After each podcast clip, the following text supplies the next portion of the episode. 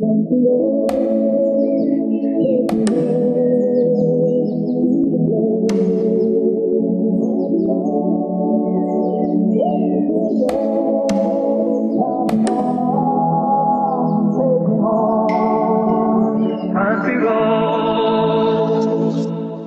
Sheet takes the snap, toss play, right side, Quincy. Quincy bursts through. He's to the 30, 25, 20, 15, 10, 5. Touchdown! Quincy Wilson from 42 yards away. Rasheed takes the snap back, and he hands the ball off to Quincy, and here he comes, the 30, the 35, the 40, the midfield mark. Quincy Wilson on the run, up the sideline, the 30, the 25, the 20, the 15, 10, the 5. He plunges, and Quincy Wilson is into the end zone. Touchdown, West Virginia. Ah, Mountaineer Nation. Thanks for joining us here on the porch. We've got a special one for you here today. The man who authored The Run 2.0 joining us, Quincy Wilson. He's going to talk with me and CJ about all things about the Mountaineers now, his opportunities at West Virginia State, some good old memories from back in the day in Morgantown, and those special years from 2002 to 2003 under Rich as they held that rope. So you guys know what to do. If it's in the morning, grab the coffee, us down. If it's in the evening, grab the drink and come on back because we're talking all things Mountaineers and the Longhorns here on the porch with Quincy Wilson. Let's go.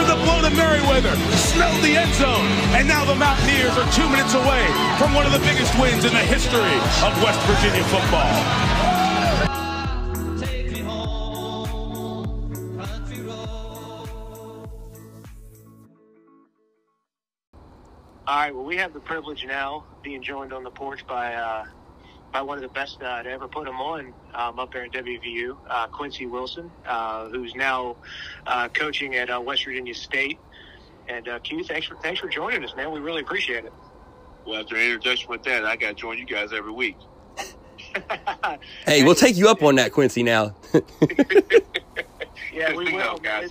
Ple- pleasure, pleasure to be here, and uh, look look forward to talking with you. Well, that, that that's great to hear. Like I said, like Blaine said, man, uh, we're we're always open for you. Um, and you know, like I said, you're down there at West Virginia State now. We'll definitely get into uh, what you and uh, John Pennington are, are going on down there.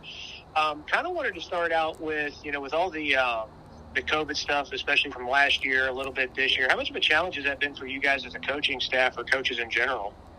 Uh, it's a 360 degree difference from the first three years of being there. Um, with you know having to meet only 15 minutes, having to meet outside, uh, having to do things in groups. Uh, you know, we definitely had to adjust. But you know, anything you want to do that, that you want to put work into, you know, you just got to adjust. And I think uh, credit. I told my guys, you know, we finished up the season last week. I just thanked them, know, for just being flexible. You know, there's, there's been times where we've had meetings we had to cancel. You know, uh, they, we're still getting tested. You know, it's it's it's it's a challenge. So I just thank them all, you know, for being flexible and you know being able to get. We got a full season in. You know, it, it was rough, but we, we got we played 11 games this year, and that, it's a tribute to the kids. That's fantastic. How, and I know for you guys, that's got to be a little bit of a different thing where, you know, WVU and some of these, you know, the big D1 programs have, you know, kind of the budget and the facilities to do that. How, how hard was that for you guys to kind of navigate all that? and, and a little bit of a mandate. I don't think enough that does that wasn't enough said. How some schools just said, "Hey, you know, we're not." You know, we don't care about your, your preferences. You know, you're, you're getting vaccinated. So, you know, we, we didn't take that approach. We left it into their hands and their families' hands and made you know, made them the best decision for them. But um, yeah, it, it def- definitely challenges. But you know, again, we made it work. Um, I, I, I think I've become a better coach because I've had to learn to do things on, on Zoom.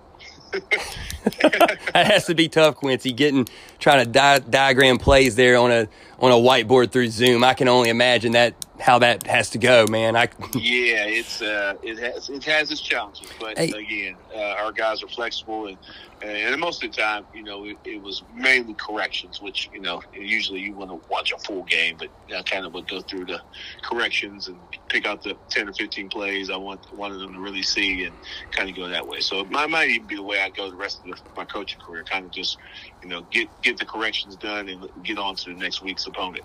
Yeah, kind of highlight things, and I have to say, man, really respect you guys for the uh, giving them the choice. You know, I think that's really something that's pretty pretty unique in the in the world of college athletics there to allow your your kids to have that ability to decide on that. I think that's really kind of big of you guys. So, kind of want to ask you, Quincy. You know, with the COVID year, did you feel like this year was a lot a lot easier, a lot different in terms of the the precautions and everything, or was it very still very stringent at the same time? Uh, you know, it was different because we did we did not play in the fall, but we played in the spring, and then comparing the spring to the this fall, it was totally different. You know, our kids had to be masked. You know, again, the, the, the meeting wasn't as, as meetings weren't as you know stringent. Workouts weren't as stringent. So it was it was it was almost back to normal, but not back to normal. If that makes sense. Right. The new normal, correct? Right. It, the new normal. Yes. Right. Air quote that. Yeah. hey. So and and just curiosity, how are you guys handling kind of um, you know your your quote unquote seniors that might have um, that one extra year of eligibility. Um, heard some coaches say that you know they're not really they're kind of just trying to figure it out as it goes. Are you guys kind of in that same boat? Well, it, it really affected this year. You know, you're kind of that extra year. The teams, most of the seniors that could have been seniors last year, which was 2020, you know, could come back this year. So uh, we had about you know nine or ten guys come back, which we figured they would. You know, at our, at our level, you know, most it's hard to you know get the guys out in four years. Most guys need that extra semester or or even you know a couple semesters you know to get graduate. So uh, really didn't affect us. We actually enjoyed it because you know. We, we, it's strange, you know, to play with a veteran group. you know, usually we've been young and you know, you're playing with 18, 19 year olds. So it was good to have, you know, some, some senior veterans guys that, you know, even though it was their sixth year, you know, that, that, they've been through the ropes and really, I think really helped us get through the season. Yeah, absolutely, Quincy. And you know, so kind of talking about Senior Day, um, and how this Saturday, obviously, it's Senior Day in Morgantown. What what do you remember about your your senior day there um, back in 03? Uh, I know it was against Temple. Obviously, a win when we play Temple, we kind of expect that. But uh, do you have any lasting memories you remember from that day? I definitely. Uh, I, I, missed my senior day. Uh, I got hurt the week before in Syracuse. Oh man, high, my apologies. high ankle sprain. Yeah, no, no, it's all good. I had a high ankle sprain and thought it was done and ended up coming back into the Syracuse game. You know, just you know adrenaline, but you know, I went practice during the week and really, really tried to do it, but you know, just just didn't uh, just didn't work out. So, um, but you know, it was it was cool because you know it's it was a common. You know, uh, I remember Coach Rod always saying, "There's nothing like your senior year," and you know, and that, you know, you're always sitting like, "Oh, well, what, what the heck is he talking about?" But you know, when I went through my senior year and you know, stand there and have the crowd, you know, going crazy and you know, you know, honoring you, you know, one of thousands of guys who played there, it, it, it, was special. So even though I didn't get to play, you know, the, the recognition and standing there and you know getting the run out of the tunnel one last time was definitely great. Absolutely, Quincy. And, you know, I got to say real quick, man. I mean, your senior day almost then, in terms of playing wise, obviously had to be the backyard brawl that against Pitt, you know, Larry Fitzgerald and those guys, probably the best oh, yeah. smelling oh, tailgate yeah. I've ever yes, smelled in my life. So, hey, that's, you know, you got that feather in your cap for sure. Oh yeah, yeah. I, and I, I, every time I see Larry at a golf outing, I always remind him, like, yeah, yeah, you still still couldn't beat us, brother. You know, still couldn't beat us. yeah, yeah. I want to ask you this, Quincy. Did did the moment? Did you feel the moment like as you came out, the crowd's cheering you? Is that when it hits you, or is it when you walk off the field that final time? You walk in that locker room the final time. Is that kind of when it hits? Like, oh, it's, I don't get to do that. Again. It's like that last. It's like the last three or four minutes of the fourth quarter you know, you're kind of looking at the clock and you're kind of, yeah, kind of slowly kind of sinking in, sinking in, and sinking in, and then that final, final double zero hits, you know, and and and all, and for me, you know, I, I you know, not not to sound crazy, but you know, I figured I figured my playing days weren't over, and I thought I still had a chance at you know playing at the next level somewhere, whether it was NFL or CFL. So I knew it wasn't it, but I definitely understood the finality of the guys who knew that was their last time they're putting on the pants. So it, it's emotional, and you know, like I said, I, I made sure I you know hugged every guy, I made sure I talked to every guy after because I knew what they were feeling. You know, I knew what they were feeling because the finality of that's it. you know, I'm never gonna play. I'm going into you know finishing my major and getting into the real world. So now you grew up in Weirton. Were was. WVU kind of where you always wanted to go, or was there maybe another school you were thinking Well, you about? know, it, it's crazy because you know I hate to say 20 years ago when I was playing high, high school football, uh, the demographic of who was on TV was different. Of course, Notre Dame was always on, but you it was Florida State, it was Nebraska, Michigan. You know, there was only about eight or ten schools that were on TV every weekend. You know, I was I was a big Florida State fan because of Warrick Dunn. You know, I, I love freaking Warrick Dunn and Charlie Ward, and so I was a big Florida State fan. But I followed WVU, and then once I got into you know, high school, uh, the first time I got to go to a game, it was uh, West Virginia. They were playing Purdue with Mike Alstott, and I kind of it was it was that one time I, I fell in love with Morgantown. You know, going to the game and all that stuff. I got to go. I got to see Randy Randy play when they played there in '97. I got to go to the Ohio State game. So, you know, as I got older and got into it, you know, my, my passion for West Virginia, you know, just grew and grew. Man, Quincy, you're taking me down nostalgia lane right now, talking about the Randy Moss game, the Ohio State one when they had Andy Katzenmoyer. That's that's awesome to hear. That's kind of how you got introduced and really fell in love. And the Mike Alstott too, man. That's that's amazing. And you know, obviously a little faster than Mike Alstott, but you had that bruising running style too. Was there a guy in particular? before before I even knew it, yes. exactly. Did you did you um did you kind of have a guy that you kind of watched in college that you really modeled off of? Obviously, a little bigger than Warrick Dunn, but was there a guy in particular that you like? Man, that's my dude. That's who I'm modeling my game off of. Yeah, like I said, uh, again, being being a, a, a bigger, well, I was, to me, you know, being a 200 pounds was big back then. So uh, I, I, uh, I was a Lawrence Phillips fan for Nebraska. I thought, you know, I thought you know, he ran hard, he was big and fast, and um, you know, very. uh, uh, uh, Barry Foster for the Steelers. I modeled my game after him a little bit because he was a bigger back. So any of those under, over 200 pound guys. Of course, everybody loved Barry Sanders back in the day and all that stuff. But that, I gravitated to those bigger backs because you know I was a little bit uh, in high school. You know, I'd always been the, the, one of the heavier guys, so I, I gravitated to those kind of those kind of players. Absolutely, that punching style running for sure. Um, Quincy, you know, you, you kind of talked about Morgantown in general, and you know, your your senior year. I mean, phenomenal, averaging five point five a pop, twenty touchdowns. I mean, two thousand six hundred eight yards.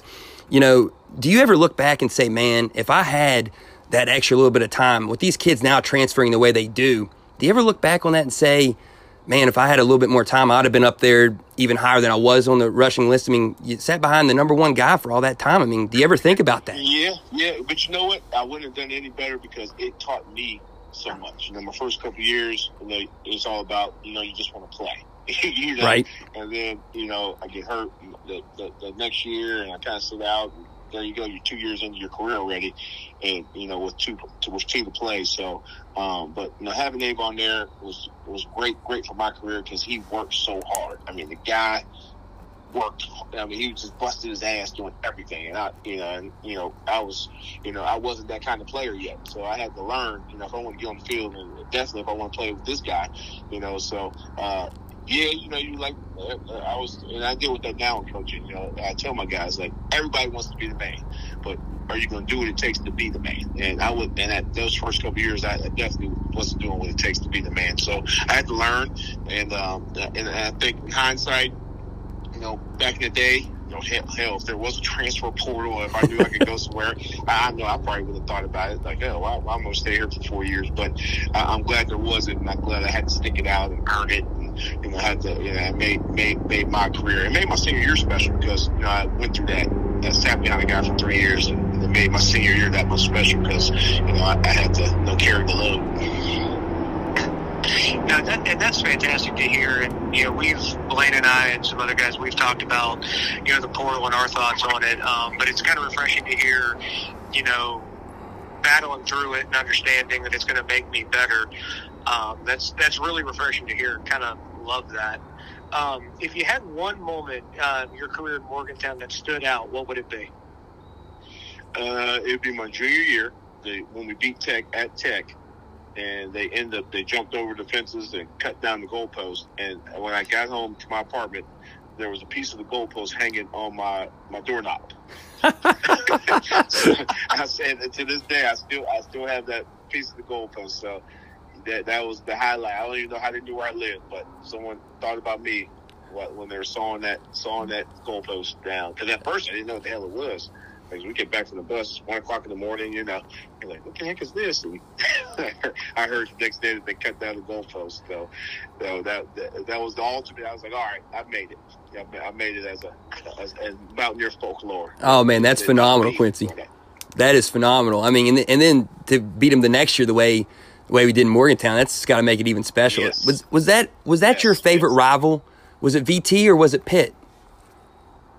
Uh, you know what? I, it, it, was Pitt because I grew up in Weirton. Right. So I was closer to Pittsburgh than you know Morgantown. So I knew I knew Rod Rutherford. And I knew you know Larry and those guys because I would see them you know during the summers and that guy you know Antonio Bryant Brian and those guys. I knew I knew all those guys. You know, uh, so and they were so and they were they were a great team. You know, you know they were they were just as good as we were. So the rivalry was really stoked because they were good you know, and it made it made it was special to me because, like I said, it was, uh, you know, I've seen, I knew a lot of those guys. Of course, beating B Tech.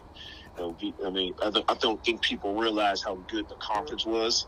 You know, pre, you know, all this expansion and all that. You know, um, you know, my first couple years, you know, you had Virginia Tech win the national championship with Michael Vick.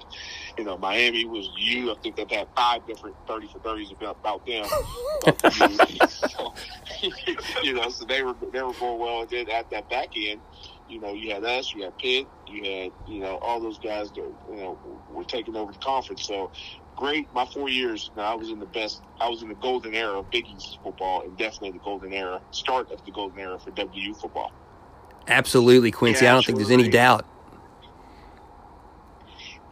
You know, and, and Quincy, you and I have had this conversation um, in the in the past, and I'd, I'd, be remiss if I didn't ask it. The the run um, that you had. everybody talks about when you talk about the run, everybody thinks major against Penn State. Some of the oh, older yeah. generation. For me, I automatically go to your run down there against Miami. Yeah. Yep. And, where, and the thing about that is, it, it's special because uh, when it happened. If that if Major's run happened against Rutgers, it'd have been another great run. You know what I mean? It happened against Penn State. If my run would have been against Temple, Quincy had a great run, but it happened against Miami. So it's it's who it was against and when it happened. So uh, and, to me, uh, I always kid Major about was at least I ran the right way on my play. He ran the wrong way on, on his. So Uh, but you know everything that went into it, you know, it, it, and it being Miami, and like I said, they you know they were defending national two-time national champions. It should have been two. They got cheated in the Ohio State game, so you know everything that went into it, you know, to beat those guys with all those NFL guys and all that stuff. It, it, it like I said, it'll always be special.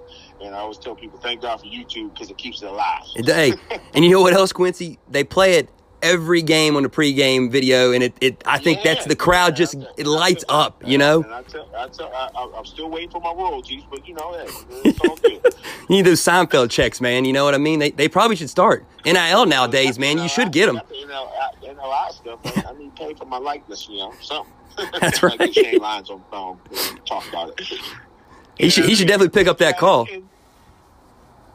Yeah, and, and the biggest difference for me is, is on that run, like Major ran around everybody, you ran through somebody.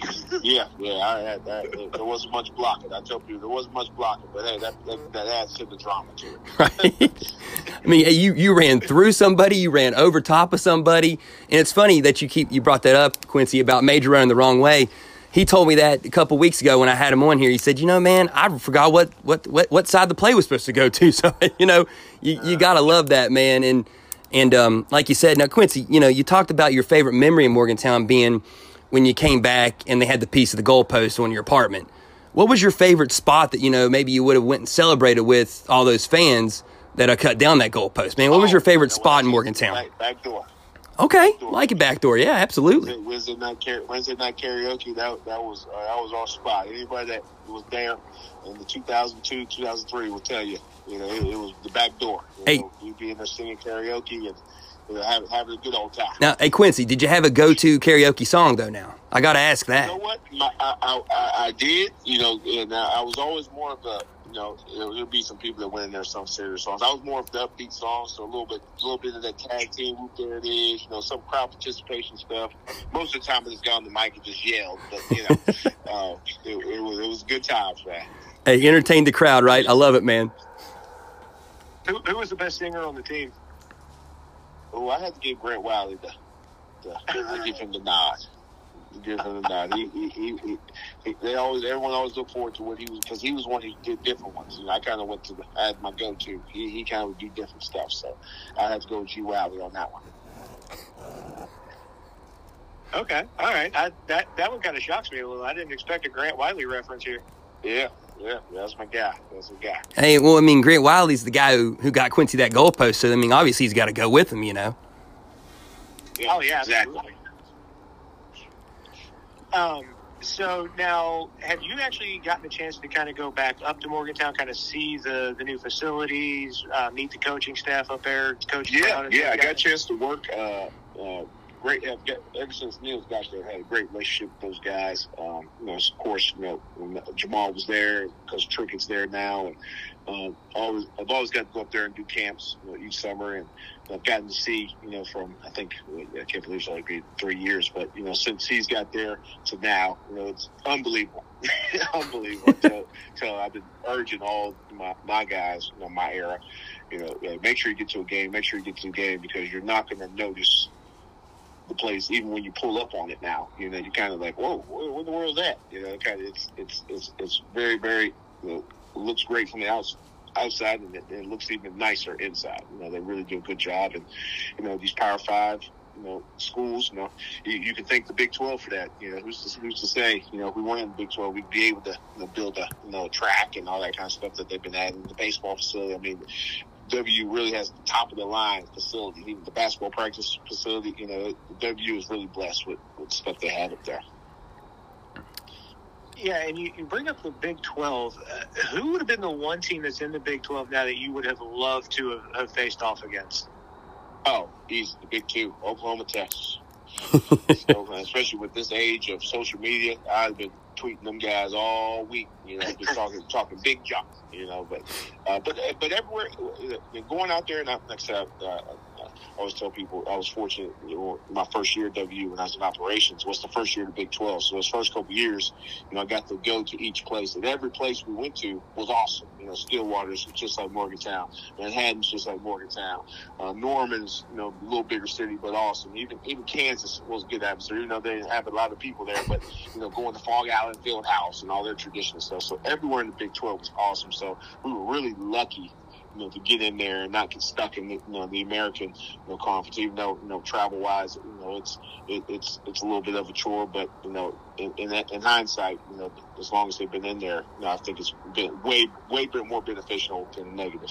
That's that's awesome to hear, Quincy. You know, I mean, the few teams that we are now bringing into the American, the Cincinnati's of the world, BYU, Houston with Dana, and we'll, we'll leave him out of it for now. Um, and then I mean, I think the league's going to continue to grow, like you said. Now, and you mentioned, you know, your favorite spots there. Um, did you have one in particular though that you know you would have been really jazzed up to go in as a player and play? Texas. Yep. It, it, the atmosphere there, and, I, have seen it kind of. I like to go back because now they've kind of built up that end zone kind of enclosed the end zone now. But uh, yeah, the first year we played down there, of course, with the tape on and them, know, we were ranked, they were ranked, and you know, playing playing in that playing in that atmosphere with hundred thousand. That's the first time I ever been to the stadium with hundred thousand. I've been in a couple eighties, but you know, to see hundred thousand people was was definitely you know a little, little overwhelming, but very exciting, especially when you get to win. Absolutely, and then and that was the uh, the birth of the original Horns Down with Geno that day. And I know Quincy, you would have flashed him too, right? No doubt about it again, I, I, all week could have been you you see yeah I, I could oh it'd been crazy. They they probably ban I'd be like Trump. They'd ban me from Twitter and all that stuff. I, I had too much fun. Love it. Make WVU football great again. Well, that was my thing. During the game, well, during the game, I talked. I was I was a big trash talker because our um, our GAs would give us so much information on the defense, so we knew their height, weight, you know, we knew all their bios. So I'm getting out there. I knew mom's name. So as soon as I get out there, I'm saying, hey, I hope Karen ain't watching because I'm, you know, I so again, if I'd had that, any any any layup I could have got, I would expose it back there because that, that got me. I, I always I always got a little nervous for games. So I had to talk trash and trying to be that, you know, get get get the get the nerves out by doing it that way. Quincy, did you have a guy though that you remember like one line, like it was your favorite one that you kind of you kind of pulled out on somebody? Uh, you know, I, I, one of the safeties for Wisconsin, uh, he made a tackle on me one time, and I, and I remember just I don't even know why because he, he made me ta- he tackled me, but I said I said if, if I pay a hundred dollars next time you tackle me, something like that, just instantly I was like appalled that he tackled me because it was like one man brought me down. So and I just I, I remember that because I seen him at the convention, and, and he's actually he's actually the DC. Oh, Jim Leonhard at, at Wisconsin. Yeah, oh, Jim Leonhard. Okay. Yeah, Jim Leonhard. And, uh, and we and we laughed about it at Nashville. He's like, hey, he even still remembered that. And I was like, and I was kind of like, yeah, I kind of remember that, but yeah, it was just hilarious.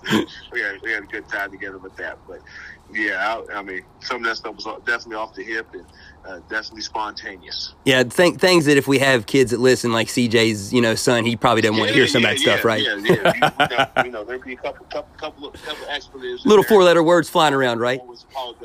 Yeah, yeah, but I, I, but I've heard if you say no disrespect, you can say whatever you want. So. It's it's it's like Ricky Bobby, man. It's it's it's what it is, you know. Yeah, it's like the, it's a stop gate for the young guys. So. so now, did now uh, take you out of it? Who would have probably been the next in line as far as trash talk goes? Oh, Pac Man. I told him everything he knows. so, everything he knows was Rasheed a little bit of a trash talker, or he just kind no, you know, he was a quiet guy. He was kind of about his business. You know, he, he would get he would get in there a little bit, but you know, Pac Man. You know, I, I, was fortunate enough. You know, um, you know, Coach Coach McGee and Coach Gibby. You know, they said, hey, we have these two guys we really like. We want you to host them. You know, you know, we get to host these kids. Of course, back in college, you only want to host because they gave you gave you money for it. So I'm like, hey, I'll take two. And it was it was Pac Man and Chris Evert. You know, so I, I hosted I hosted um, those two on the same visit and took them out. And Chris didn't say five words the whole night, and I couldn't get Pac Man to shut up. so it was the perfect. It was the perfect.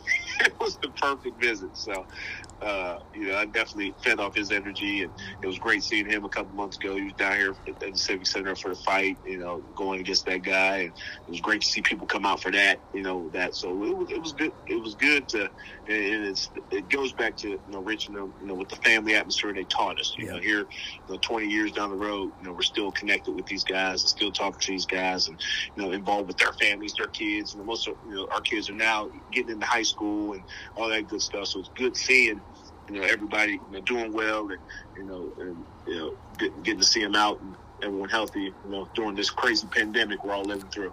That's that's awesome to hear, Quincy. You know, it, it's kind of funny you, you bring up you know Chris Henry and Pac Man because I know Mountaineer Nation probably thanks you ten times over for that weekend that you visit, had him visiting with you because it, it set up the program yeah, pretty nicely. Yeah. Well, I won't tell the other people I've had that I let get away. You know, I, I missed out on the Heisman Trophy with winner with Troy Smith and Teddy Ginn and you know some other guys. So you know, it ended up working out. You know, it ended up working out.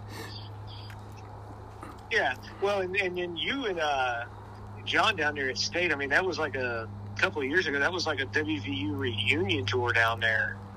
Yeah, yeah, we had Reed. You guys had a bunch of. Uh, yeah, Reed Williams and George Shell. So it was four of us, you know, get, getting this thing, you know, started, man, coming in there and, um, you know, to see it, you know, I'm always amazed now, you know, when we got there in 17 and, you know, to look at, you know, getting the turf and the lights this year and how much of an impact it's had on our program, you know, just within that month it's been in, it's, it's been, it's been amazing. And, and to have a, one, and I tell people I have one little piece of that, that but, you know, it's, it's awesome that, you know, it's for the kids, and, the, and you know, we can host you know, Pee Wee games there, and you know, we got to Herbert Hoover and Poca got to play there, and you know, it was it was great. You know, it's uh, about you know, football is such a community builder, and you know, to have a facility where people want to come, it, it's awesome. Yeah, it's, it's really fantastic what you guys are, are building down there at Institute, and um, you know, Nate Burton um, has been you know, a fantastic AD there for you guys. Um, you know, I know it was a tough way to end uh, your year this year uh, with a loss to the, the crosstown rival, essentially there at UC. Uh, but what's the what's the future of the the program look down there like for the next couple of years and even beyond that? Uh, uh, sky's the limit. You know, we've we've we've, we've built the foundation. You know, the foundation is sturdy. You know, but now now we you know, it's, it's all about you know retaining the, the good players we have because we have a great lot of a great young great core. And Darnell Riddick still got a couple years of him. Barry Hill's true freshman. I, my, my running back Malik Loon was a freshman. You know, we're, we're we have young good skill. And there's some big, there's some big boys we need to develop. And defense, the best defense we had in four years, Coach Shell does an amazing job. So sky's the limit. It's time to you know really go after you know, those UCs, the Notre Dames, the Frostburgs, and you know, see, you know, put our put our head in the ring for this uh, conference title the next couple of years.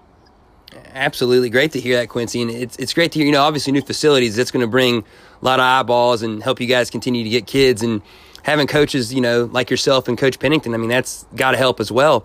Um, you know, talking about recruiting, Quincy, a little bit there. Who was the, the instrumental force in terms of recruiting to get you to Morgantown? I have to ask that. well, uh, it was interesting because, um, you, you, know, back then, you know, you, you sent out your VHS and you know you hope somebody responded. the VHS. remember, yeah, yeah. You, you, just take, you paused and you, you made your little highlight tape.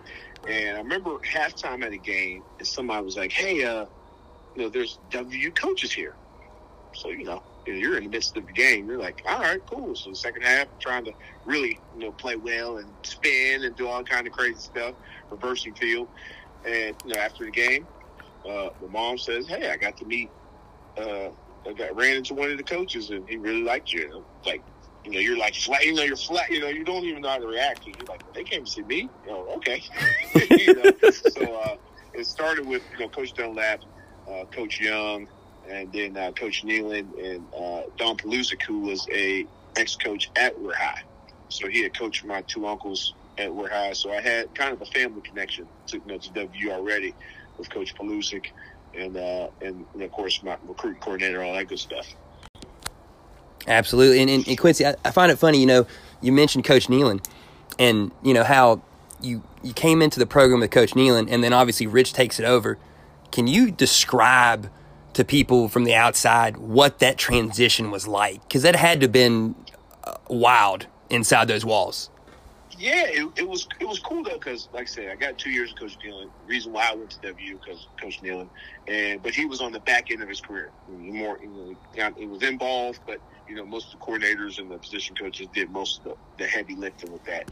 And then Coach Rod is uh, uh, uh, micromanager of everything. You know, we, we, if you didn't have your socks right, you know, he, he, he was sending you back in the locker room. So, but we really, you know, at that time when you're young, you're just like, oh, they're just nagging, they're just nagging. But in hindsight, you know, those are the difference between wins. You know, you know, touching the line, you know, finishing through the finishing the drill, all that stuff. You know, helped us because in you know, West Virginia, we've never gotten the five star guys. We've gotten those underdogs We've got kids that developed, you know. So you know, we've had we we we hung our hat on working harder than anybody.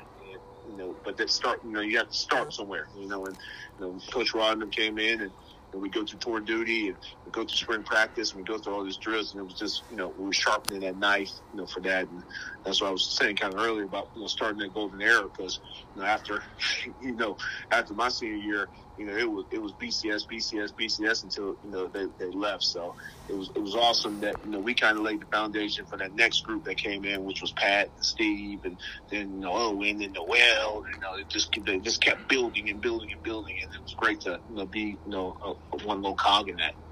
That's that's awesome, Quincy. Like you said, to be to have that little, you feel like you were that small little cog, but yet you were more than a small cog. You were a huge part of it, and and I know those guys obviously you know, learned about what West Virginia football was about because of you. And some of them probably came there because of that run against Miami. So I mean, you're more than you're more than a small cog, brother. No doubt about that. Yeah, yeah, I, I, yeah. It was it's it's crazy, and, and time flies. You know, that's you know that that it's, it's hard to believe that was almost 18, 20 years ago. You know, and now you know we're in the Big Twelve. Who I would never I would never guess that.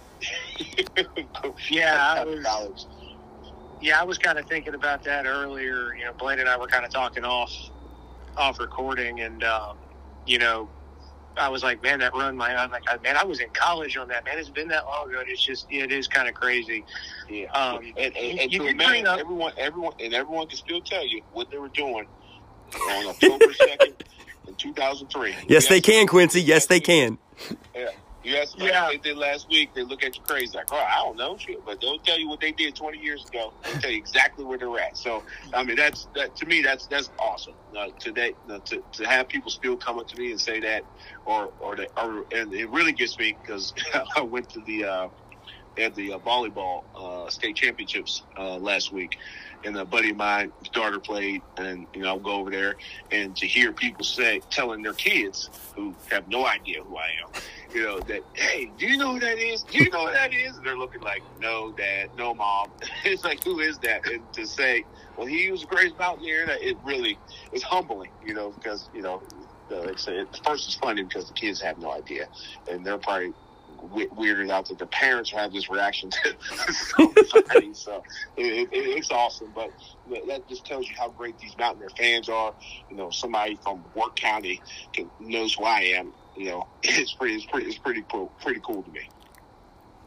Yeah, it is pretty cool. I, I know you had mentioned you've gotten back up. What, what's kind of your feel on you know Coach Brown and his staff, and really the state of the program um, right now and what he's doing? Uh, you know what? I think they're they're a victim of you know this of the pandemic a little bit. You know where you know a lot of the kids that they were counting on have left, so now they have to play young guys, and you know it's hard to win with young guys. I don't care if it's you know Kyler Murray. You know it's still you're, going to have you're struggling with consistency. So you'll see them play well against TCU, but not play well against Kansas State because again you're playing with 18, 19 year old kids. So I think you know you know, the recruiting, I think it's best recruiting class and forever. You got those guys. Hopefully they can hold on to those guys and just keep building. You know, the, the world now is the transfer portal and all that stuff. So get some get some guys who aren't happy in some other ways. Plug in where you need to plug in, and uh, I think it's I think it's in good hands. You know, I think you know Neal. You know, he's put put together a great staff, put together a great. You know, but you know we're just we're in a tough conference and there's nowhere to hide. you know what I mean? It's it's that it's one of those deals where you know if you ain't on your A game, you will be exposed. Not even Kansas anymore, Quincy, after last weekend. So we got to buckle up for that one here if we get Saturday as well. So, I mean, like you said, there's no off days anymore in the Big 12. Right. right. But I see, you know, you see the flashes. You know, you see you know, the Virginia Techs, you see the the game, so you know it's there. But you know, you just want to see that consistency. You want to see those guys go, and that just comes with you know, reps and time. Absolutely. And and Quincy, we, we like to call uh, Coach Brown the real deal Neal, writes itself. And uh, I, I have a good feeling about it too, man. I love what you said about how it's just tough to win with young guys. And we're so young, especially up front. I feel like here in another year or two from now, we're going to be the big bullies on the block, kind of like what Oklahoma State did to us a few weeks back. So I, I love hearing that. Yeah.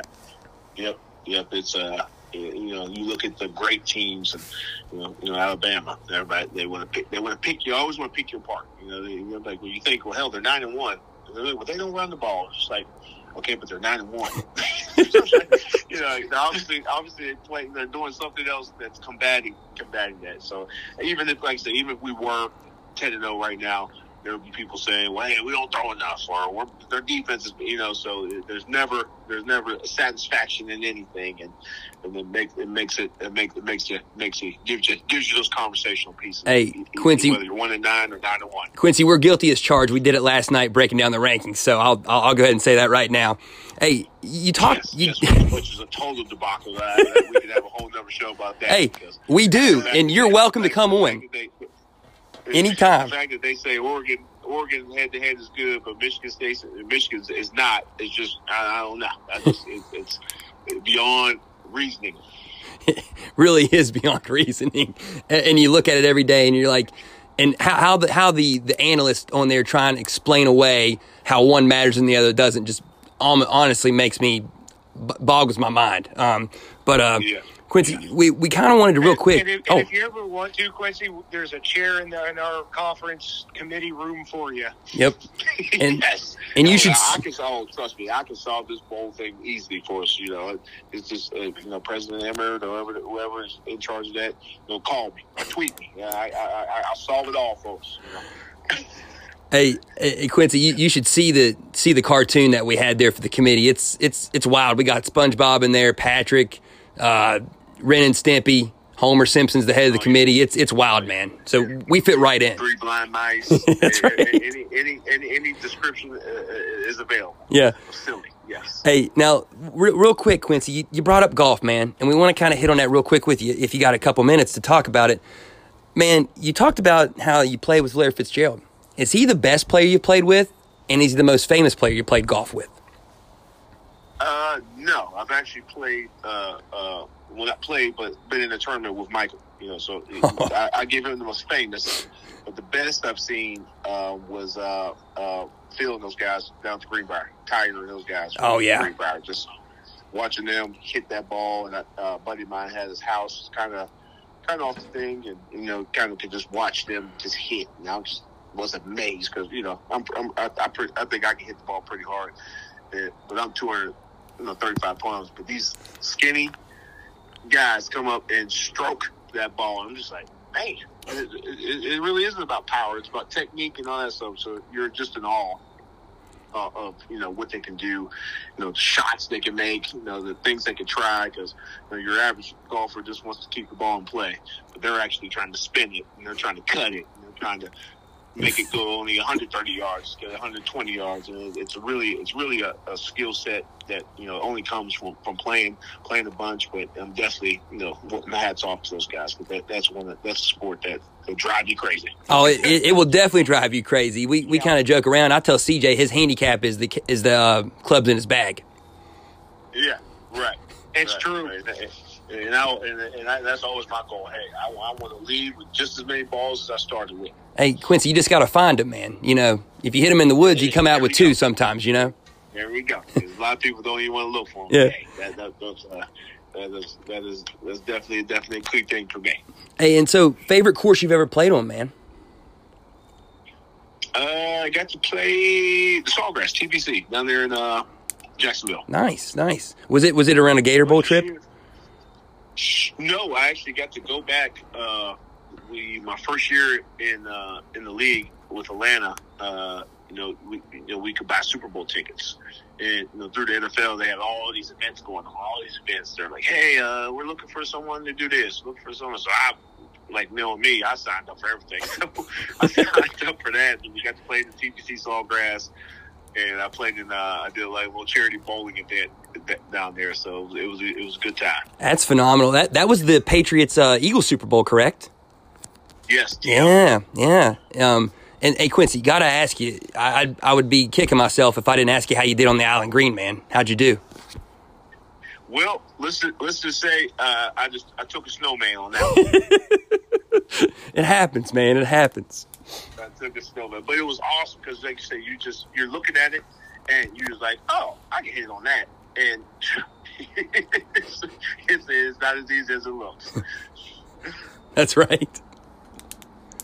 Oh, I'd lose some golf balls there. There's no doubt. Yes, yes. Like I say, you look at it, you're like, oh, this is 170. I'm just going to hit this and get on. And you're like, nah, short or wide or something. So it is, it's, it, it is, uh, it's awesome though. Yeah. Because like I said, that's one of the most famous holes, you know, in the world. Yeah, absolutely one of the most famous. It's like, do I club up? Do I club down? Who knows? Probably not going to matter anyway if I don't hit squared up anyway. So 100% agree right. with that, Quincy. Hey, we we love to keep talking, man, and and I'm so happy that you came on here with us. Uh, excited, excited to have you on. Um, we wanted real quick though, if we could, have you as our celebrity guest picker this week and pick eight picks, and then let you let you get on out of here. And uh, you know, awesome, man. Hey, let's go, let's rock and roll. All right, so CJ, you want to go ahead and start with the first one there, buddy? Yeah, I'm gonna start uh, with the first one here. Um, we'll just we'll just go ahead and start in Morgantown. Uh, Texas rolling in, losers of five straight uh, into Morgantown. Uh, West Virginia is a three point favorite in that one. Um, total sitting, uh, my Total sitting at uh, 56 and a half. Kind of, what's your thoughts on that one there, Quincy? Uh, you know what? Uh, even though uh, I like to look, you know, a lot. I know they say the loss is lost, but I, I believe they did score 52 points last week, didn't they? or somewhere, somewhere around there. Yeah. So uh, 56. 56. So yeah, so I'm thinking, you know, eh, nothing's wrong with the offense, obviously. So you know, there's always you know fine tuning with the defense, or you know, sometimes people just scheme scheme the heck out of you. But uh, I think senior day, I think you know, West Virginia still has a chance in a bowl. They can finish six and six. I think I think they eke one out. I, want, I don't want to say overtime, but I think I think they, they eke one out in the end, and you know, everyone goes home happy in Morgantown. Love it, Quincy. Love it. Hey, so do we like do we like the total over or under? I mean, you said the offense is looking good for Texas, so oh yeah, you, I, am going under. I'm oh, going under with this one. You I like our defense? I, I, think I think that uh, I like our I like our defense against them. Not, not, not, not, I think we can. I think there will be trouble moving the ball against you know some of those big uglies they got up front. Absolutely. Okay. So, so I know you said it was going to have to win. So, are you taking Texas to cover that three? Yeah, that sounds about right. Sounds, okay. Uh, do we do we have a Phil Brady? I don't even know who kicks for us this year, but I, I, see I see a, I see a field goal with last with a whole with a whole hole by the defense in the end. Hey, that's CJ's alma mater there, Casey Legg, the Cross Lanes Christian kid. So he he definitely knows who's the kicker oh, is. Well, oh, yeah, there it is. oh yeah. Oh, I'd love that. Yeah, do that and then you know walk off with a Lou Groza award as he walks off the field. Heck yeah. Hey Quincy, you mentioned about eking out the bowl game though, right? How important do you think that is to the development of this program for them to get these two wins and to be in that bowl game? Extremely important. Extremely. Because, again, with young guys, you know, bowl prep that gives you 12 or 13 more practices at it, you know, with these young guys. And uh, I think uh, nothing like, well, I don't care if you go to the Blue Bonnet Bowl, nothing like bowl practice. It helps you, you know, you get gifts, you get to travel. You know, it's it's it's it's it's, it's something special. And I, I know people um, I'm biased because you know I got to go to a bunch of bowls when I was in school, and you know the whole time you know we're at WU back there. So uh, bowl prep is definitely important. I think you know I think the desperation of that, and I think you know we'll get we'll put them over the edge. Awesome. Hey Quincy, so you know we talked a lot about the run versus Miami. So the next game here we wanted to hit on Virginia Tech at Miami. The Hokies are a eight point dog who do you like in that one down at the Orange Bowl, the new Orange Bowl, or Hard Rock, or whatever the hell they're playing these days? Yeah, yeah, or wherever they're playing now. Um, you know, and I, I believe that they just let the coach go for Virginia Tech, so I know that's got to add another dynamic to it, and having to travel. Uh, you know, the ACC is is kind of the wild, wild west where the one you never know what you're getting. But I think you know Miami has enough at, at, at home to to, to to pull that one off. Gotcha there, Quincy. So next one here, obviously old rival and Pitt, hosting Virginia, uh, team that you know play in the Tire Bowl there. Uh, Pitt is a 14 and a half point favorite. I think they're kind of worried about Virginia's quarterback's health. What do you like in that game? Yeah. Uh, Pitt's defense is awesome. I got a chance to watch them last uh, week against North Carolina, and they, you know, they struggled, but when it when it was time to rev it up, they revved it up and you know shut them down. So, uh, uh, as much as it pains me to say, I, I, I like Pitt over over Virginia this week. Yeah, it definitely has to pain you. Yeah, that. Yeah, that sounded like that hurt. A little bit. And Quincy, I know you had to watch the end of that game, man. That rain coming down at the end was that not insane? Oh, the, the torrential downpour! I, have never seen anything like it. You, you thought you were in like the Amazon. Or something. That's right. but it, it, was it was Pittsburgh. It, it's kind of like that Forrest Gump rain there, man. You know, it was raining for thirty days and thirty nights. It felt like. Uh-huh. And then all of a sudden it was done. So, yeah, exactly. Uh, Pitt, I mean, I mean, I think I think they, they've got that quarterback ranked high. You know, they're, Pitt, Pitt, they're a really good team this year, so I, I think they got more than enough to get past Virginia this year. Hey, so next one here, Quincy. Uh, this one's probably going to be a little a little more uh, maybe an easy one, but it's it's a lot of it's a lot of points here. You know, Rich Rod down there at Fun Row. We like to call them Fun Row. The Warhawks going to LSU down at the Bayou, Pepper to Gumbo, Coach O, uh, potentially one of his last games there in Death Valley. Um, who do you like? LSU's a 29 point favorite in that one. Oh boy, oh boy, and you know, and, and in your heart of hearts, you think, well, they would, but I, I believe they've struggled all year. you know, so uh, I, I, would take the under on that one. LSU to win, but uh, to, to four touchdowns better, I, I, I don't see that taking taking Rich taking Rich in that offense there to to take a chance there on him.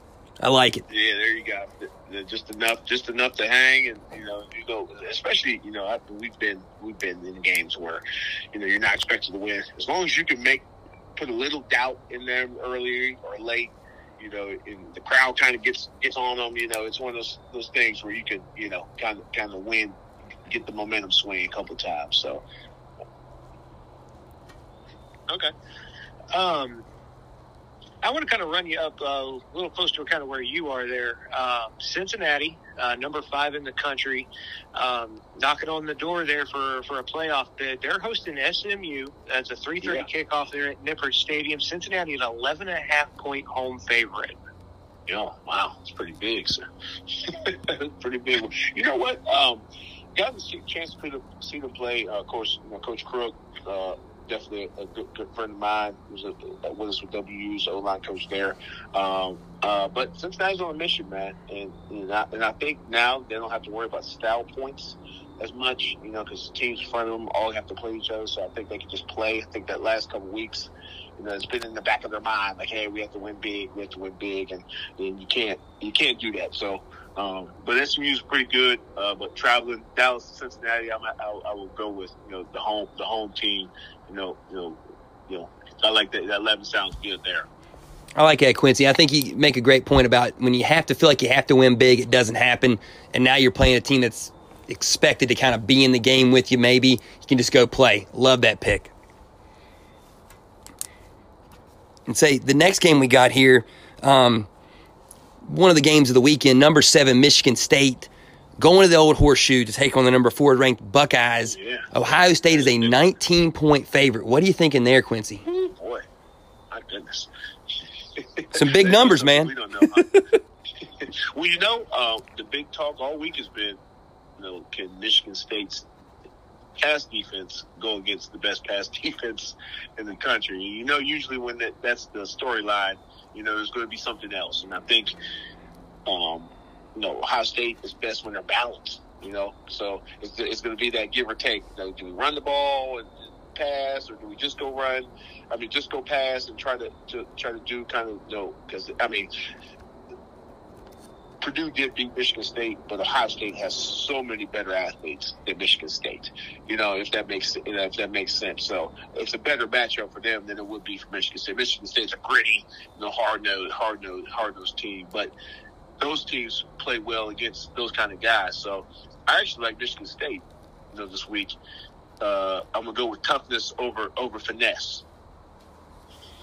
Absolutely, and that and that PJ Walker, um, or and, and Walker, the running back there for Michigan yeah, State. Kenneth yeah, Kenneth Walker. I don't know why I said PJ. I'm thinking quarterback, Quincy. My bad, buddy there's something there's something about noon kickoffs, man, where you know get, you gotta get up early, eat team team dinner at team team dinner at six in the morning, you know. So I like those early kickoffs where you have to play a big big time game.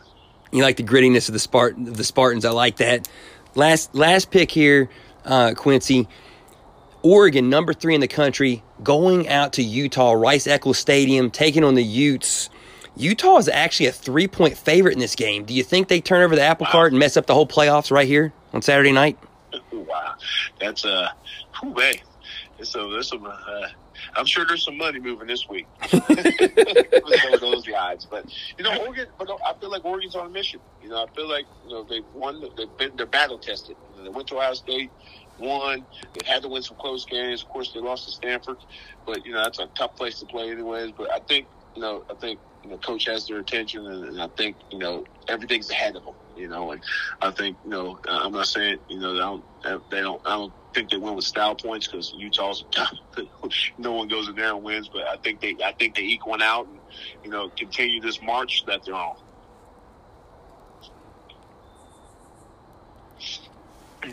Yeah, I think he's kind of thinking like the rest of us. Um, you know, Blaine and I are, are are high on Utah right now, especially the way they've been playing. And, yeah, and you know, and they've had such emotion. They've had such an emotional year. They've had a couple players, you know, pass away. You know, so mm-hmm. they're riding that emotion. So, you know, I think you know a couple big plays can you know kind of put the air in the balloon there, and they can kind of get get out of there with a win. They kind of pop it real quick. You like you said, Oregon is on a mission. Quincy, I I kind of I kind of see where you're coming from there with that, and Utah they're really built up high right now for it. But like you said, if a couple big plays go Oregon's way, all of a sudden it kind of deflates it real quick too. Exactly, and, and, you know, athlete for athlete, you know, you've seen in the Ohio State game they had just as many, you know, as Ohio State did. You know, they recruited really, really, really well there. So uh, I think you know, as long outside of being a snowstorm or something out, out, outrageous going on out there, I think you know Oregon Oregon handles business on the road. Well, it's Utah. You never know. Yeah, exactly, exactly. Hell, I mean, I think it's seventy degrees here in Charleston today. So Somehow, some way, we'll take it. yeah, yeah, we'll, we'll, we'll definitely take it.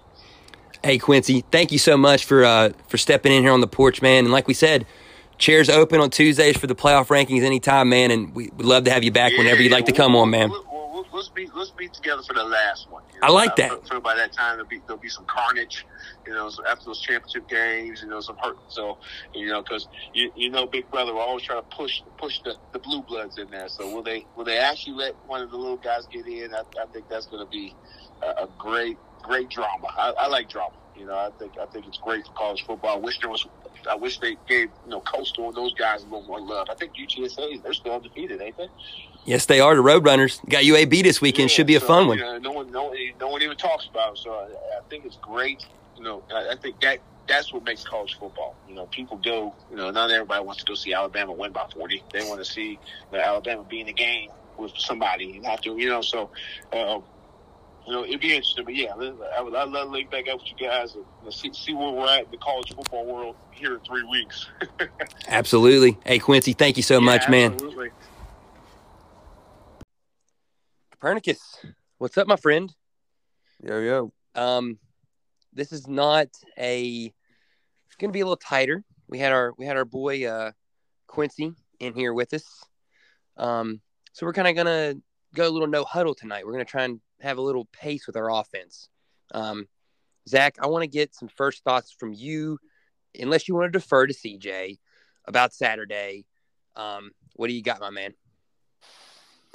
Nothing good. Nothing No. good. But most of the most of the bad came from shooting ourselves in the foot, which has happened on far too many occasions this season. But this was the the coup de grace. I feel like did it in all three phases. I mean, special teams gaffes, you know, untimely turnovers, turnovers you get on defense and then piss away because of stupid penalties. I mean, it's it was the it was running the gamut, man. I was, You named it. We did it. yeah, very disappointing. And, and you know what's crazy too about it, Zach? And I feel like you just named all of them in a row. They seemingly happened all in that first probably 20 minutes of the game. And just put, even though it was only 14 nothing, it felt like it was so much more. Yeah, I don't disagree. It it was pretty demoralizing. When you beat yourself, it's just like, God, man, you're not even giving yourself a chance. You, you, you don't though, and, and, and we didn't. Um, I mean, you think about it. Opening play of the game, Winston Wright has the ball pop off his shoulder. I mean, I swear to you guys, I don't know how y'all felt. Settle in. You're like, all right, good run by Leddie. First play, had a little attitude. You're like, all right, this is like Iowa State. And then that pass, and it was just an audible, like, ah, shit. You know, like you, you didn't know even know what to say. And I- I'll even go this far as to say, man, like Winston Wright might have scored a touchdown on that play had he caught the damn ball. I'd say you're probably right. Wide open. CJ, you're you're awful quiet over there. Yeah, yeah. I Winston Wright scores. I don't. I don't think there's any question on that. I, the one thing this team has been consistent at is they're inconsistent. And you know, Quincy said it earlier. Um, you know that when you get a young team, that's kind of what you get. You get weeks where Iowa State where you look good, then you have weeks like you know Baylor and last week where you you get boat raced or you can't get out of your own way. Um, it's just kind of where this team's at. You're dealing with 18, 19, 20 year olds. Um, you know, sometimes you just you end up in situations where the inconsistencies come and you you learn from it. But I think it gives you some hope too on the back end of, you know, these guys are going to be back and a lot of the stuff is fixable. It a lot of the stuff you can clean up. It just takes time and it takes reps. It's very true, CJ. It takes time, it takes reps. One thing I will say though, we've been consistently inconsistent for two games in a row. It's probably about time we step it up and have a two game stretch that's pretty good again, right? I mean, based off the pattern this season's kind of went for us. We're due. That's the hope. I mean, we really thought we had something after the back to back wins with TCU and Iowa State, but then you turn right back around and get your shit uh, kicked in two weeks in a row. So it's uh, like uh, it, it hands you right back to the inconsistency card. Hey, Zach, but I'll say this, though, on that note, think about this real quick. You're playing an Oklahoma State team that I think, by a lot of respects, some people could say top five team in the country, and you battled with them till the muff punt. Last week was a bad week. I think that's to be expected at a, on occasions, and that's what happened. Yeah, I suppose. But to this point in his short career with West Virginia, Neal Brown has really had K State's number. But I guess, you know, we were we were due to lose one and it was bound to happen in Manhattan eventually. So Yeah, yeah, you're right. Exactly. But you know what else too though, Zach? And, I, and I'll say this real quick. You beat those guys five straight times. Yeah. They had that game circled. They didn't beat themselves. We obviously did, like you said. I mean, you know, I'll, along with the Winston Wright play, the way they ran down our throats that first possession was kind of like, oh my gosh, what's happening? And then after that, you finally get that turnover. And I got to say, VanDarius Cowan, maybe the dumbest play I've ever seen on a football field. And I've, I've been told um, from sources that Cowan, he takes some shots in practice. So that's probably something that's kind of happened before. He's very talented, but obviously not very disciplined. No, that's just that that's a stupid play. It negates a, a turnover where we'd have had really good field position. I, it, it's just it's mistakes that can't happen. And you know, like you said, we were kind of maybe kind of due to lose to K State. And this has been kind of a funky series. Like they ran off like what I think four in a row to start it, and then we've won like the next five. Like this one's been kind of a funky series. It really has, CJ. Um, and man, let's just hope it's not another one of those five game stretches for for them now, uh, because Neal Brown probably cannot afford that at all. Um, let me ask this to you guys real quick here. Did did you guys like the decisions in the first half because we were moving the ball? We got inside the K State forty four times and only came in with three points. What do you guys think of the decisions there to go for it on the one fourth down, to to kick it on the other, and then to finally you went for it on another fourth down there as well. What did you guys think about those? And then finally got the field goal before the end of the half. So I'll I'll actually defer to you guys on these because I was busy cleaning up my basketball team's locker room Saturday morning, so I missed the first half. I won't lie to you. Yikes, Zach. Yeah, tough stuff.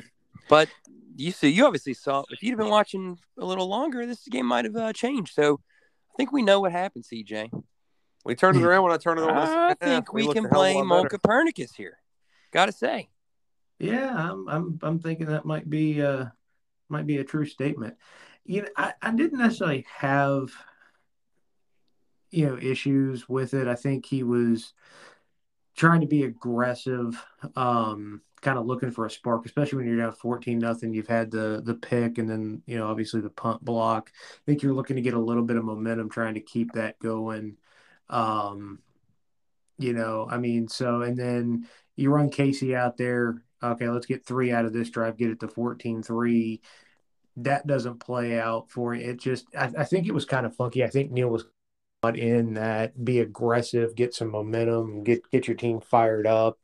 Eh, sometimes you got to do things like that. I, I, didn't necessarily have a complete issue with it. CJ, I'll be honest with you too. Like you just said, I kind of felt like when in the moment, what he was doing was the right decisions in the moment. Um, yeah, because it's easy to sit here and second guess it and go, well, if you take the points here, it, it, works differently. Like we did that last year with Texas, right? Like, oh, well, if you kick a couple of field goals here, it, it turns out differently. But in the moment, it's the right call. So, and I don't think the end of the game should change those moments because they're going off the field, they're going off the analytics. There's a lot that goes into that. And in the moment, those are the right calls. I'd agree. And I mean, granted, the analytics parts are interesting always. And the thing is, like, let's just say you trot Casey out there for the first time, he could have missed that one too potentially. I mean, it was yeah, the same in the field, same wind. You never know. Yeah, you could have been looking at the same result, and then you go, "Well, why not just go for it?" So you can't win um, the argument there with no. the people. I mean, there's people out there that are just going to want to play devil's advocate on it. Absolutely, at all times. And it would have been nice to obviously come away with a touchdown there at the end of the half, but I felt like the defense after the after the block punt really kind of bowed up and got tough and gave us a chance to play in that game. And then obviously the kickoff to start the second half was not something that Neal was happy about. You heard him talk about lack of effort on that play, sets him up for the score. And then we kind of finally figured out on offense. I think Copernicus turned on the TV, and then we started scoring points. 21 straight possessions, though, fellas, without a touchdown. Uh, that's that's just something we cannot ever see happen again in West Virginia football history. I think that had to have been our worst streak ever, right? I mean, I don't think it could be could have been worse, could it have?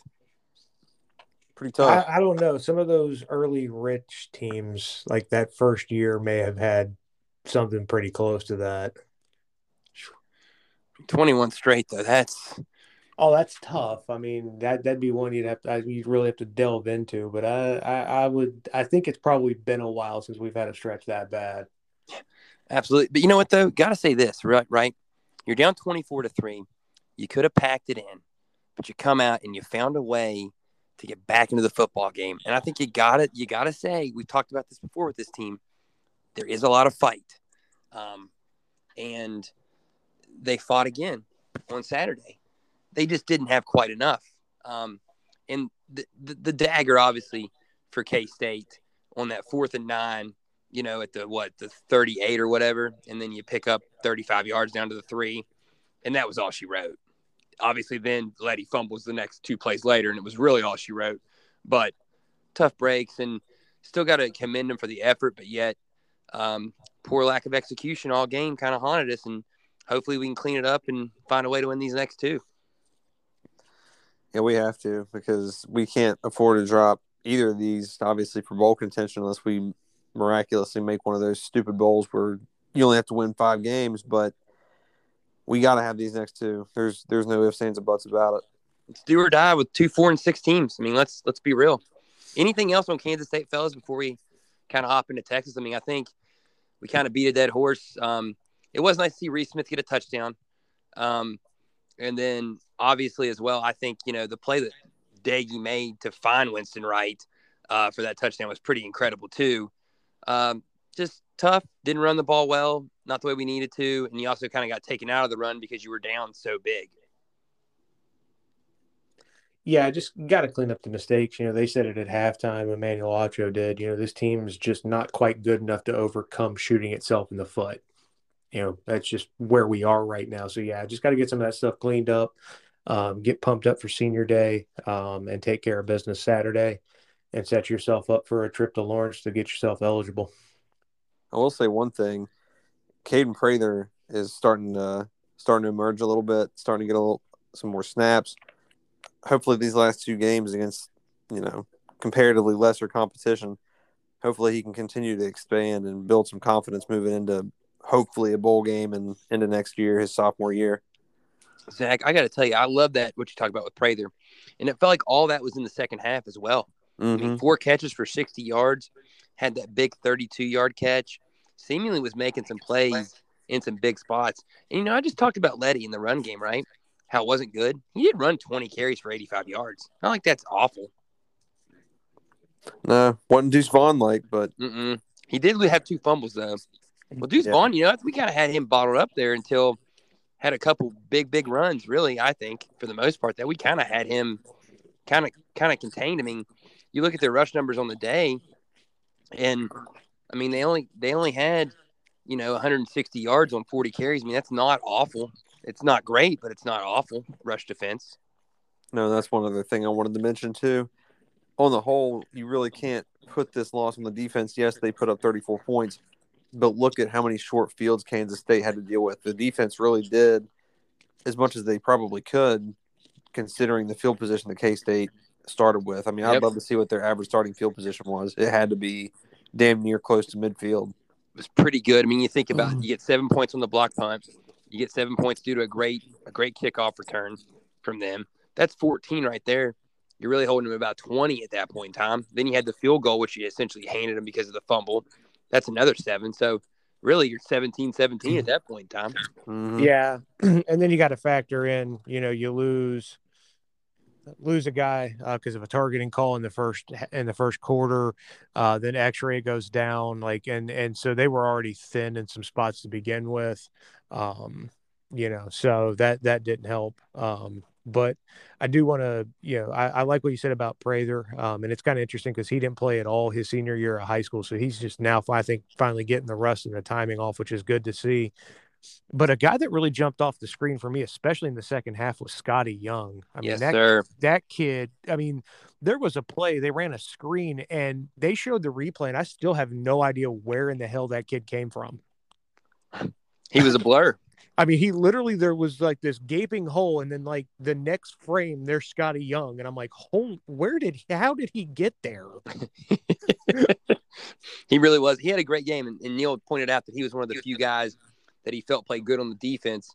Um, I expect that defense to play a lot better Saturday, um, especially, you know, even though Kansas State offensively maybe not as explosive as Texas, still expect a much better effort from our defense this week coming up. Um, and one last thing, I think Kansas State wise, they did nothing to beat themselves. We kind of pointed that out. And then also, what do you guys think about their chances of uh, winning yet another game, a fifth straight, and beating Baylor this weekend? A little funky 5:30 kickoff there on FS1. Do we have a feeling on that? What do you guys think? It's a little funky because K State's actually favored. Uh, they're a point favorite, which essentially is a pick 'em. Um, I don't know. I if, if you're Baylor, I think be careful because we've mentioned it. You know, Bohanon's you know kind of started to get a little turnover plagued. Um, you you're you're not going to get away with that with K State. Um, they just they don't beat themselves in that regard. Um, so I, I think if you're Baylor, be careful. Now the one thing here is is Baylor's good enough to overcome a couple of them, but it's it's when they happen and where is going to be the interesting point for them. I think you're 100% right on that take, CJ. And I'll say this too. What's the rule typically? Ranked ranked team is a dog. You take, you know, you take the favorite, especially at home. So K State minus one. Maybe they're trying to tell us something. And I'll also say this real quick on that game. That under at 50, love it. You get more stuff like that on the pick 'em. But let's talk about Texas this week. Horns down, fellas. Noon kick, E ESPN two, senior day. It's not senior night, it's senior day. How are we feeling? Do we feel good? Do you think they're ready? Um, who wants who wants this one? Who wants it first? I'll go. I I I- think they will be. Um, you mentioned it. You know, it's it's senior day. Um, a lot of emotion goes into that. You know, you got guys walking. Some of them, you know, we're not coming back. But, you know, can can still make decisions. Um, so it'll be an emotional day. It'll be great. Um, could be the last time we see uh, Texas run out on out near field as a Big Twelve conference. Um, I expect the crowd to be hyped up. I expect the team to be fired up. Um, I, I expect a really, really good bounce back spot here. Absolutely, Zach. I mean, what are you thinking, man? Do we think Texas actually is going to lose? Would it be officially straight. six straight if they lose to us Saturday? That was actually a question I was going to have for you. I remember seeing something about this, but I forget the exact year. 1956. Okay, I knew it was the 50s. That's the last time they had lost five straight. So do they make it six in Morgantown? I don't know. I feel like it's definitely likely. Both of these teams are kind of reeling at the moment. Texas, you know, not even arguably, definitely worse off than we are as far as the losing streak is concerned, which, granted, given the slate that Texas had the past five weeks, excluding Kansas, you know, they've been through the grind, but even still to lose every one of those games that they had in that stretch and then Kansas, that's uh that's pretty tough for Sark's first year. It's not the not the best of looks, but you know, they're gonna be missing Bijan Robinson. Obviously they've got a stable of backs, plenty of talented upper echelon recruits they've got there, but losing him, one of the best backs in the country, a future likely at least second round pick, if not a first round pick in the NFL whenever he goes. That's going to be a big one for for them. But as far as we're concerned, we have our own injuries to be concerned about. you mentioned Exree Loe going down, CJ, going into that game at Kansas State. We were already missing Lance Dixon. I'm not really sure what his status is at the will linebacker position, but if we're missing him and Exree, you already had a guy transfer at the position, the third stringer, Devell Washington. So we're we're getting pretty slim at that position to say the least. So hopefully, hopefully Dixon can go out there and play. Hate to see the lows out for the rest of the season, but unfortunately, it's a next man up situation at this point. Yeah, it is, and it's you know Neal said it in his press conference. You know, you, you the days of being you know three deep across the board are gone, um, just Yeah. because of the way kids can transfer now and all of that. Um, you know, and the, and the funny thing is, is you look at Texas because you talked about their slate. You know, Oklahoma, Oklahoma State, and Baylor. They had double digit leads in all three of those games and coughed them up. Mm. You know, they were up seven three on Iowa State at halftime, playing well, and then Iowa State, you know, jumps on them in the third quarter, scoring twenty one unanswered. Like, def- like offensively, yeah, I think Texas is. I don't think there's a whole lot to be concerned if you're a Texas fan there. I mean, they they can be explosive, they can score points. You've seen The that. quarterback position, you kind of wonder. Yeah, I you think kinda wonder, but- the guy finally though.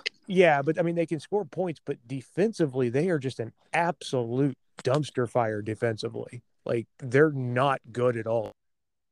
Atrocious on that end of the football, and that to me, I think, is the story. Is you know our defense is really good. Yeah, we're probably going to give up you know some points in some plays like Iowa State. Can the offense respond and get off the mat like it did with Iowa State and answer the counterpunch and counterpunch and answer? that's going to be to me the biggest question. Can offensively we take advantage of their weaknesses defensively? I would love True. to know. I would love to know the last team that Kansas put up that many points against. That's a Power Five opponent. Fifty Had to have been when Mangino was there. had to be. Oh, yeah. and even then i'm not even sure you know and and guys i kind of want to get into that real quickly right about about that texas kansas game last week and how does that affect affect their psyche i won't lie when i was watching that game you're rooting for kansas right because it's kansas and you want them to get a win eventually but like at the same time you're thinking man maybe it's better way to slip out of there with a win comes to morgantown you know not necessarily licking their wounds and hearing how bad they are now after losing to Kansas, we could get a very fired up bunch of Longhorns on Saturday, which does scare me a little bit. That's my main concern. I think. Besides the injuries, besides the circumstances, both teams are, you know, on the chopping block for bowl eligibility. So this game means a hell of a lot to both teams, and they're going to have maybe more motivation than we are off the loss because losing to Kansas, especially at your own place, is a is a much bigger is a much bigger deal. Here's the question though I have off of that, Zach, though, real quickly, right? How motivated is Texas and those kids to go to like the Lockheed Martin Bowl, right? I don't think that's the same. They don't have the same type of kids that we have. We talked Iowa State. They talk about all the time about five star culture versus five star players with Texas, right? I could see that very type of thing happening too. Saturday, maybe mid 40s at kickoff. We're able to kind of hit them in the mouth a little bit early. I could see them packing their bags and saying, "To hell with this season. We'll be ready next year." Could easily see it.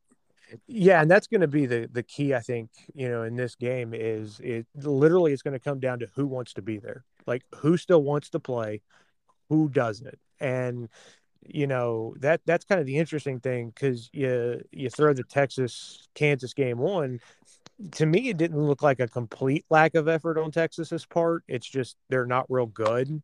Um, but I mean, it did look like they had guys out there that were still fighting, still scrapping.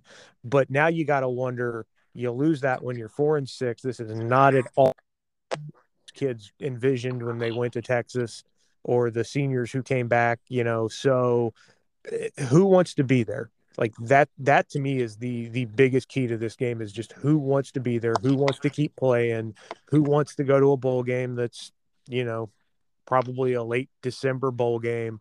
Like who really wants it? And I'll say this on on that note, CJ, about who really wants it. I have a good feeling about us and wanting it because of senior day, and I think this kind of lends into one other thing. I think the fans will still be fired up for this game because it's Texas. If it was another opponent coming in here, I don't think we'd have that same level of enthusiasm. But I do feel like we will still have a very, very good crowd Saturday at Milan Puskar Stadium, and I expect the crowd to kind of catapult the team uh, emotionally, and it being senior day as well. I feel really good about the spot in terms of kind of the you know they talk, talk about the spot right? I feel like this is a very good spot for us. And i've said that word like four times now. I need to get off it but i like it for us.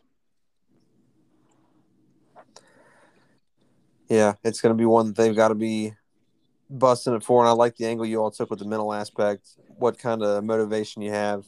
And Blaine, I tend to agree with you about, you know, how our guys may have a bit of a different mentality about it. I think the coaching staff may be more sincere and um, convincing in their in their discussions and their um, angles with the team this week, trying to motivate them to understand what a bowl game can mean for this for this program, and trying to help them take the next step.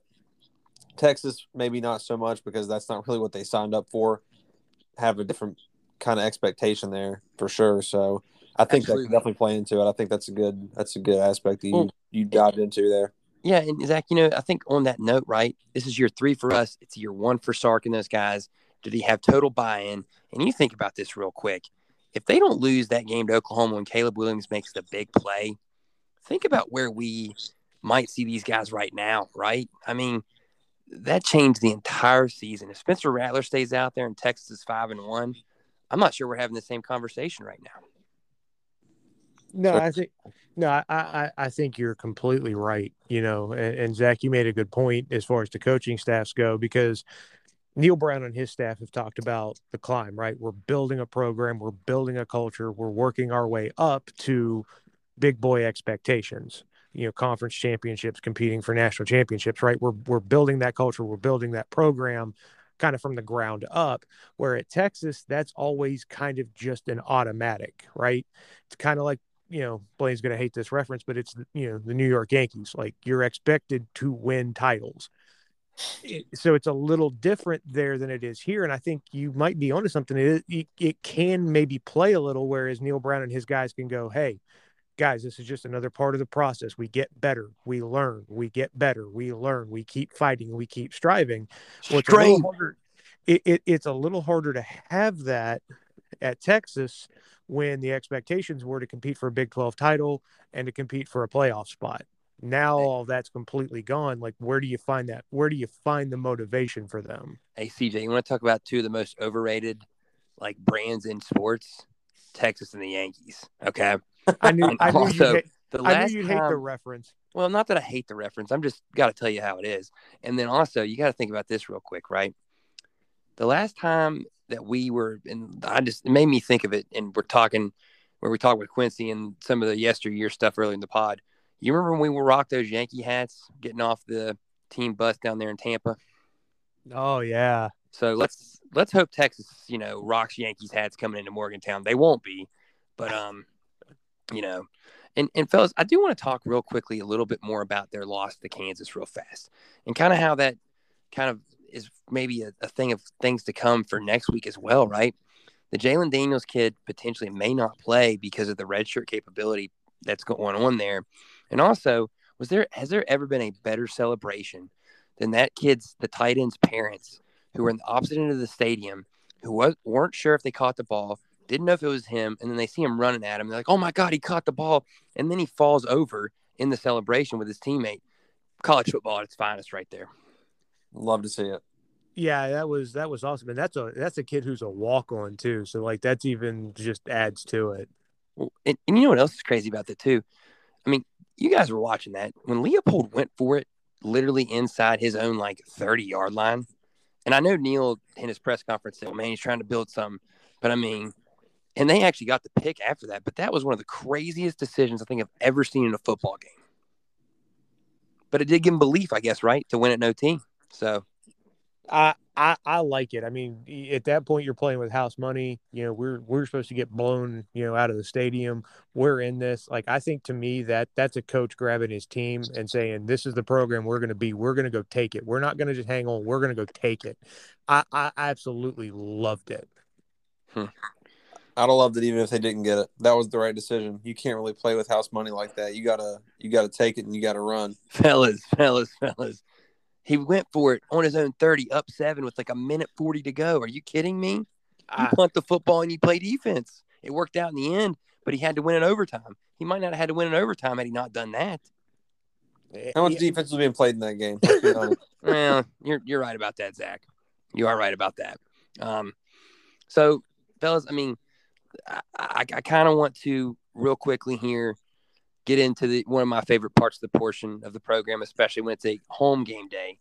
And Zach, let's talk game day attire, buddy. What's the giddy up Saturday? Should be decent ish weather. It's going to kind of creep into the 50s as the game continues to go on. Um, quarter zip day for you, buddy? No, I don't think so. I think I'm going to go with what we have discussed in the past. I, I teased wearing it for the Virginia Tech game since it was a gold rush. Finally going to rock. Finally going to don the horns down shirt. Nice. Perfect. It's- it's perfect appropriate. timing. It's appropriate. Now this is a true blue game, right? Am I wrong about that? It is. Yes, it is, True Zach. blue. Well, that's unfortunate. I'll be one of the only fools in the crowd wearing gold. You know what, Zach? I think it's Okay. cool. I'll wear a blue jacket over top. There you go. Have the horns you showing. Have the horns down showing. But I'll be wearing blue around the shirt, so it'll work out. I like it, sir. There you go. And I, I've I've got a tradition I started for for Texas. I actually have a it, I've had it forever. It's a Longhorn belt buckle. Flip that sucker upside down this weekend. Yes, CJ. I will tell you this real quick. I know you sent a picture of it last last year to me. Don't do it this time. No, Don't I'm not do sending, not not sending a picture, but I will definitely have that thing on upside down just because you know screw Have- Texas. Have we won any games with you doing it though? Yes. Okay. Okay. Speaking of winning sure. games wearing certain attire, can we can we go back to the discussion we had last week about the stormtrooper uniforms? Can we can can we address this? Never again, Zach. Never again. It's a thing. I know, but it looks so good. It's It absolutely a thing. And then you think about we wore the white helmets. Now, granted, I loved it with the stars and bars and the, the logo with the American flag, but we never win in those damn white helmets anywhere. Quit wearing them. So clean, but at what cost? I take W's and wear the blue helmets all day. The price of looking good. People people want to win. Like Mike Singletary, uh, like Mike Singletary says, he wants winners. We want winners in Morgantown. Wear that traditional old blue and gold garb and, and go out there and get W's. That's all we care about, right? Well, Um, yeah, but then Greg Hunter doesn't have his question at the press conference. Good old Greg. Um, and I loved how Neal trolled him essentially too. Oh yeah, he did. It was great. Um, hey, by the way, we'll we'll probably be rocking the uh, the quarter zip blue with the uh, the gold state on one side of the on the of the chest and the uh, flying WV on the other. Um, or might go all might go white might, might go white pullover Urban Meyer style. Been pretty successful in that. Just saying, fellas. I don't know. Maybe some khakis. Might go to the Emmy, CJ. Khakis, we breaking, but busting out your Jim Harbaugh. You know it, buddy. Because they're going to make the playoffs. That's for a different pod, though. Busting out like Jake from State Farm. Do we have some pred- Khakis? khakis? Khakis? Do we have some predictions, fellas? Hit it, CJ. All right. Well, in typical Zach fashion, he defers the the prediction portion. Oh, CJ, right, Consistency real quick though, real quick. Mountaineers are a three-point favorite, and the total in this game is 56 and the hook. Okay. Well, Zach, you're gonna love me. The Mountaineers are gonna get over the 30 point mark that you you love so much. Yay! Hey, Uh, I don't love it. We all love it. We all love We it. love it. Win, We love we it. all love it. The only reason I say that is is because well, you know, Texas can't stop anybody at all whatsoever. Um, big senior day. Um, I expect Leddie to to have himself a, a very good ball game. Um, I expect Doege to, you know, play well, not make a you know the crucial stupid mistake. Give me the Mountaineers. Thirty-one, Texas. Twenty-four. Okay. Okay, CJ. And you have that under, I see. Yeah, I, I, that that's still kind of a lot of points. I mean, for a Mountaineer defense that's been really good all year. Absolutely. Texas is pretty good on offense, like you said. Um, uh, I'm with you. By the way, Texas four and six versus the spread. WVU five and five. Zach, what do you got? So 30 is going to be the magic number.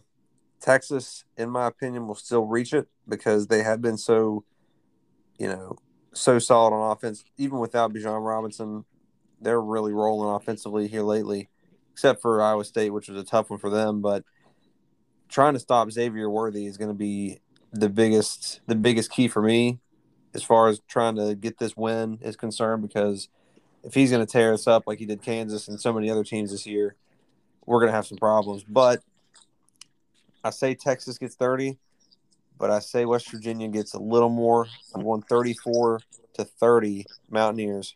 Zach, I cannot believe it. In my head, I actually was thinking the same thing. No Mm. joke. No joke. Um, I want the defer to you. I know, man. I, seriously.